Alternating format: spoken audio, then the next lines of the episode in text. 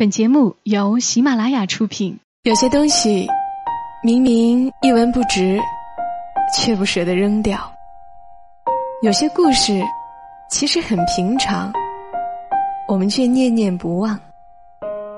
他们放在角落，或存入记忆的盒子，随时都能让我们重新看到一场大雨、一次分离、一杯咖啡、一个拥抱。晚上十点，来自周末的问候与陪伴，小莫和你一起分享那些细碎而美好的存在。爱上的。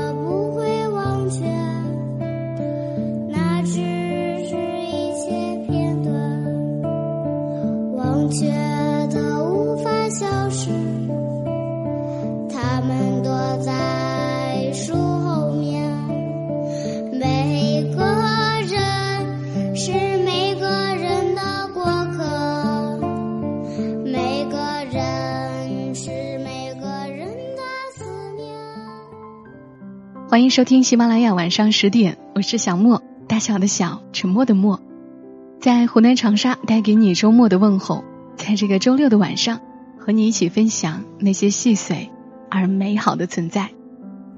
欢迎你通过下载喜马拉雅的手机客户端，搜索“小莫幺二七幺二七”，添加关注，然后收听小莫所有的节目。在准备这一期节目的时候，和好友木糖聊天，聊到金庸笔下的角色。他说最喜欢霍青桐和赵敏，我说我还非常喜欢穆婉清，然后我们就此话题延伸了好远。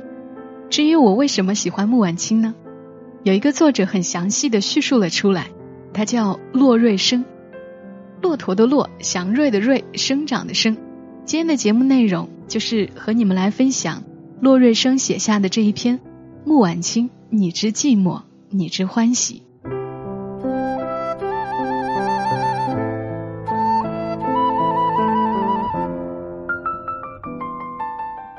为小说人物起名字，多爱从诗词曲赋中摘取一两字，这样的例子很多。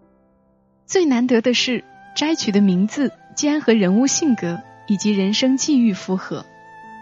看到名字，便大概知道他是怎么样的一个人了。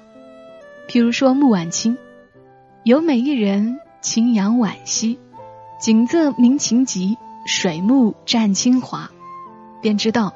她是一个美丽的、温婉的，却又高傲的女子。而再看《天龙八部》，便知道她果真就是这样的人，和她的名字一样。世间上有美好的女子，就自然会有美好的男子来配。能配得起穆婉清的，整个《天龙八部》里大概就只有两人，一个是无崖子，一个是段誉。可是无崖子太老了。且自己的感情纠葛也理不顺，那么就只有段誉一人了。乔峰虽然是大英雄，但是师之粗莽；虚竹老实，武功高强，但又笨又不好看。慕容复虽然风度翩翩，但是是个伪君子。只有段誉是个美好的、英俊的男子，配他慕晚清正好合适。可是段誉。偏偏又成为了穆婉清的哥哥，这对于穆婉清来说大概很难接受，因为这变化实在是太快了，起伏也太大了，简直比过山车还快还大。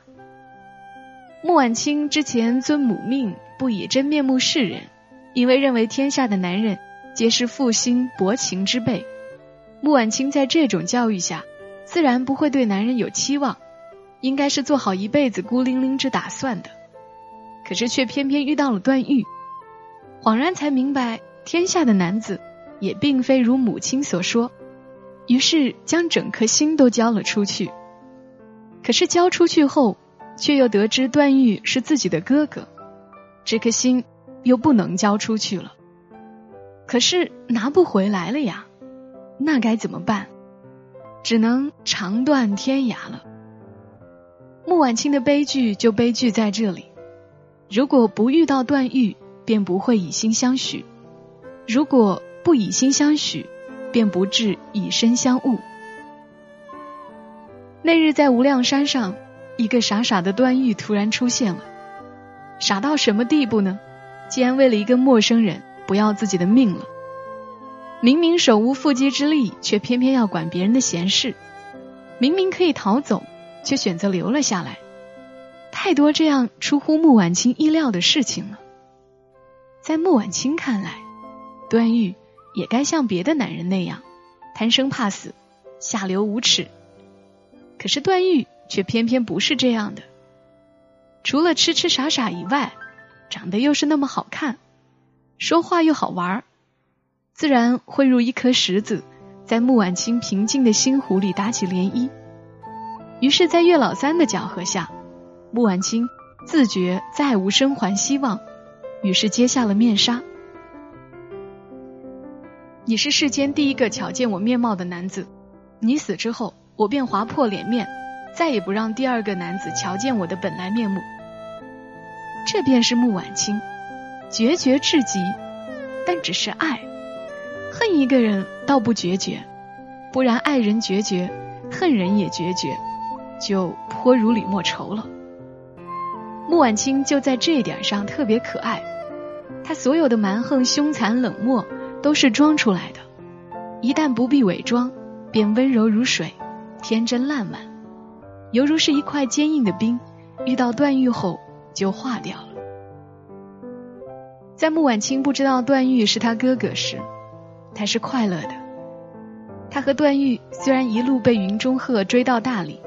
几次都险些遭到云中鹤的玷污，可是终究是快乐的，因为有少年郎段誉在身边，心若有了所属，便不大怕了。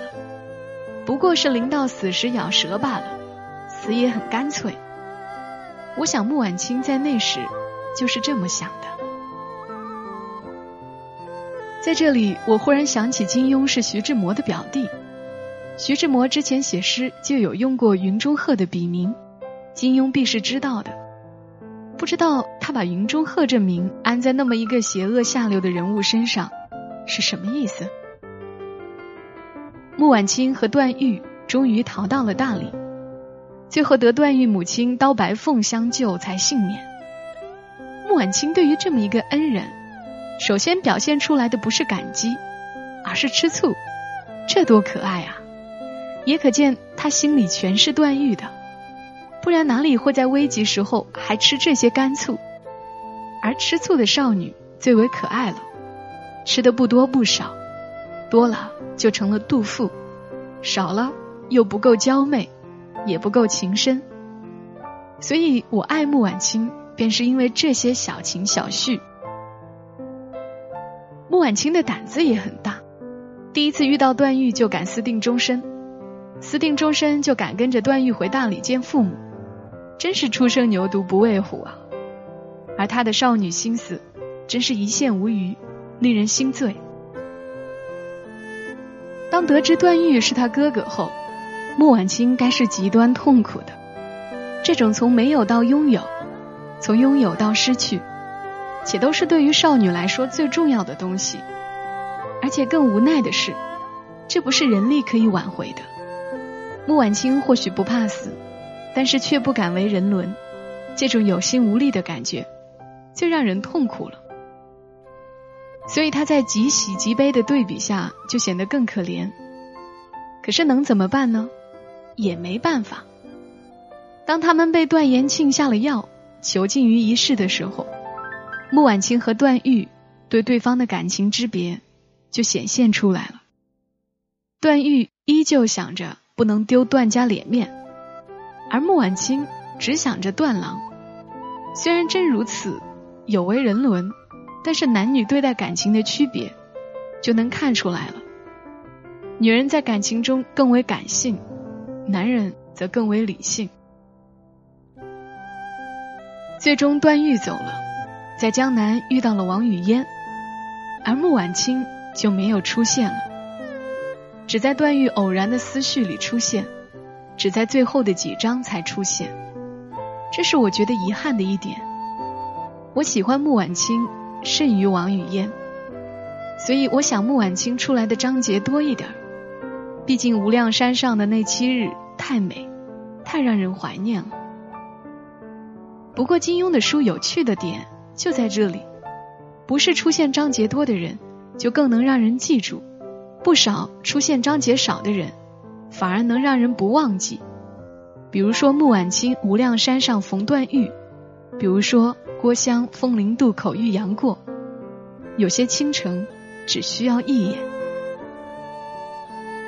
穆婉清再次出场，是在西夏公主发出比武招亲的消息时，段誉跑不见了。大理段氏为了这桩政治婚姻，于是让穆婉清冒充段誉。去把西夏公主娶到，于是穆婉清就变成了少年书生，骑在驴背上向灵州赶去了。在去灵州的路上，恰巧遇到了段誉。许久未见，以为安于兄妹之情的两人，却并没有。段誉虽然叫着妹子，但说的话却更像是对恋人说的。穆婉清虽然故意挑出他们的兄妹关系。但是，一句话却露了馅儿。你想我？你为什么想我？你当真想我了？有耳朵的人都能听出此中的情意。第一个问，自然是有点气愤的；然而深究下，便是这样的。穆婉清以为段誉没想他，所以气愤的反问。第二个问，是穆婉清回过味来。知道段誉在想他，便口气软了，但还是不肯承认，非要逞强，有撒娇的成分。第三个问，便有悲凉在其中了。你真的想我了吗？真的，那就好，因为我时时刻刻都在想你呀。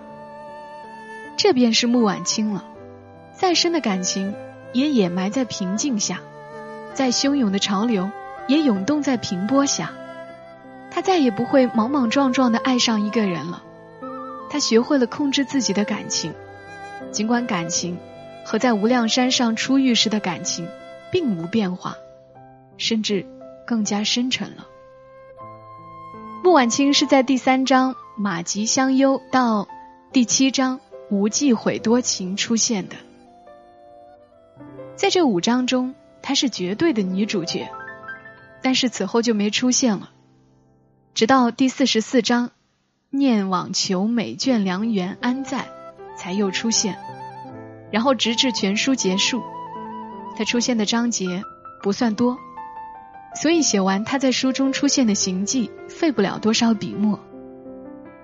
可是那隐藏起来的，谁又能说尽呢？估计有很多人疑问：段誉到底爱不爱王语嫣？到底爱不爱慕婉清？第一个问题我下次写王语嫣时再回答。今天只回答第二个问题，段誉爱不爱慕婉清？我认为爱有三个原因。其一，原文中段誉见他轻嗔薄怒，更增三分厉色。这七日来，确实牵记得他好苦。双臂一紧，柔声道：“婉妹，婉妹。”我这么叫你好不好？说着，低下头来去吻他的嘴唇。这个吻可是段誉的初吻哎，男人对初吻还是多少有点眷恋吧。而且段誉在全书结束前和女人最亲近的关系就是接吻了，而这一点段誉大概是不会忘记的。当然这是玩笑，我之所以将这个作为第一个理由。是因为那时候段誉是真心爱穆婉清的，甚至将穆婉清带到大理见父母。要不是真喜欢，会这么做吗？一个少年，一个少女，一个有才，一个有貌，美好的爱情是极容易产生的。而且这还是他们各自的初恋。段誉最后放弃穆婉清，也是因为知道了他们是兄妹，不可能有男女之情。而在此之前，段誉必定是爱着穆婉清的，这也必定是段誉最美好的记忆之一。第二点，原文当中说，段誉转念又想，要是我一生一世跟一个姑娘在太湖中乘舟荡漾，若跟王姑娘在一起，我会神不守舍，魂不附体；跟婉妹在一起，难保不惹动情乱伦之念。跟灵妹在一起，两人从早到晚胡说八说，嘻嘻哈哈。爱情是什么？情与欲也。有情无欲是太监，有欲无情是流氓，有情有欲才是爱情。段誉自己的想法说得很清楚，他对王语嫣很难有男女之情，更多的是一种向往、仰视。他将王语嫣当做了一个仙子。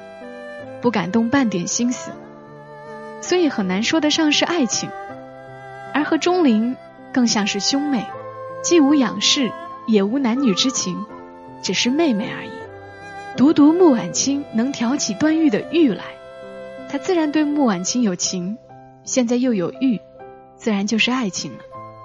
而且是考虑到这是乱伦的，但依旧控制不住，这又符合了爱情的另一个特征，那就是盲目。不理性。其三，段誉见王姑娘对两人乃是兄妹之事，既不伤心惋惜，亦无缠绵留恋，比之当年穆婉清得知是自己妹子之时的凄然欲绝情状，浑不相同。心中忽有所感，他毕竟对我并无多大情意，绝不像婉妹那样一意要做我妻子。在那万劫谷的石屋之中，虽说婉妹是中了春药阴阳和合散之毒，但她对我情意缠绵，出自真心，并非单是肉体上的春情荡漾。她却是真心爱我。后来再在西夏道上相遇，她知我已转而爱上了王姑娘，虽微有妒意，却不恨我。当我和雨烟在小溪边卿卿我我之时，婉妹还冒险化妆为男子，去西夏皇宫代我求亲。段誉在知道穆婉清和他是兄妹后，悲痛欲绝，根本不能思考；但在得知自己和王语嫣是兄妹后，竟然还能思考，且拿王语嫣和穆婉清做了比较。同样的事情，段誉在穆婉清那里伤得更深，在王语嫣这里伤得更浅。这自然能说明什么了？段誉终于知道穆婉清的好了，虽然有点迟，但也不算太晚。男人是一种很容易一叶障目的生物，有时被一个女人迷惑了，就以为不爱原配了。但是这女人的迷惑一旦褪去，他便知道他爱的到底是谁了。所以很多男人会拈花惹草，但很少会因此离婚。而且，当小三和原配闹翻，男人总是站在原配那里的。段誉，大概就是这样。吧。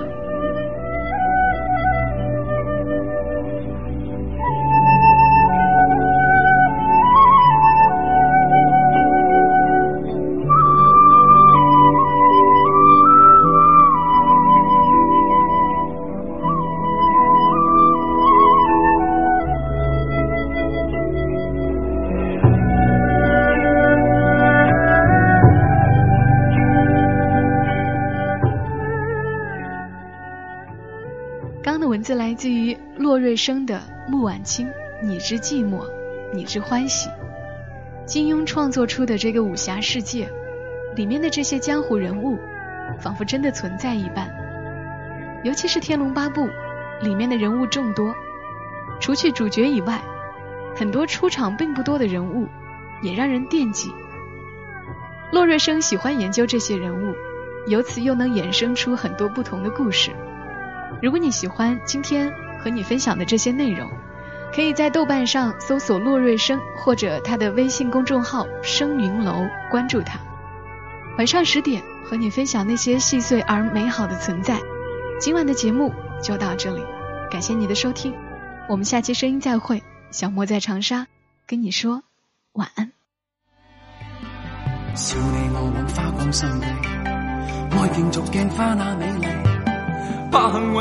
那美丽，为贪嗔起，胡闹着迷；责你我太贪功恋势，怪大地众生太美丽，悔旧日太执信约誓。为悲欢哀怨妒着迷，啊哈，舍不得璀璨俗世，啊哈，躲不开痴恋的人为，啊哈，找不到色相代替。一生差不透这条难题，吞风吻雨，遭落日未曾狂妄，欺山赶海，千雪片也未绝望，拈花把酒，偏折煞世人情狂。凭这两眼与白臂或千手不能防，天阔阔，雪漫漫，风水浪狂，这沙滚滚，水皱皱，笑做浪浪？贪欢一晌，偏到哪里情长埋葬？吞风吻雨，遭落日未曾狂妄，欺山赶海，千雪片也未绝望，拈花把酒。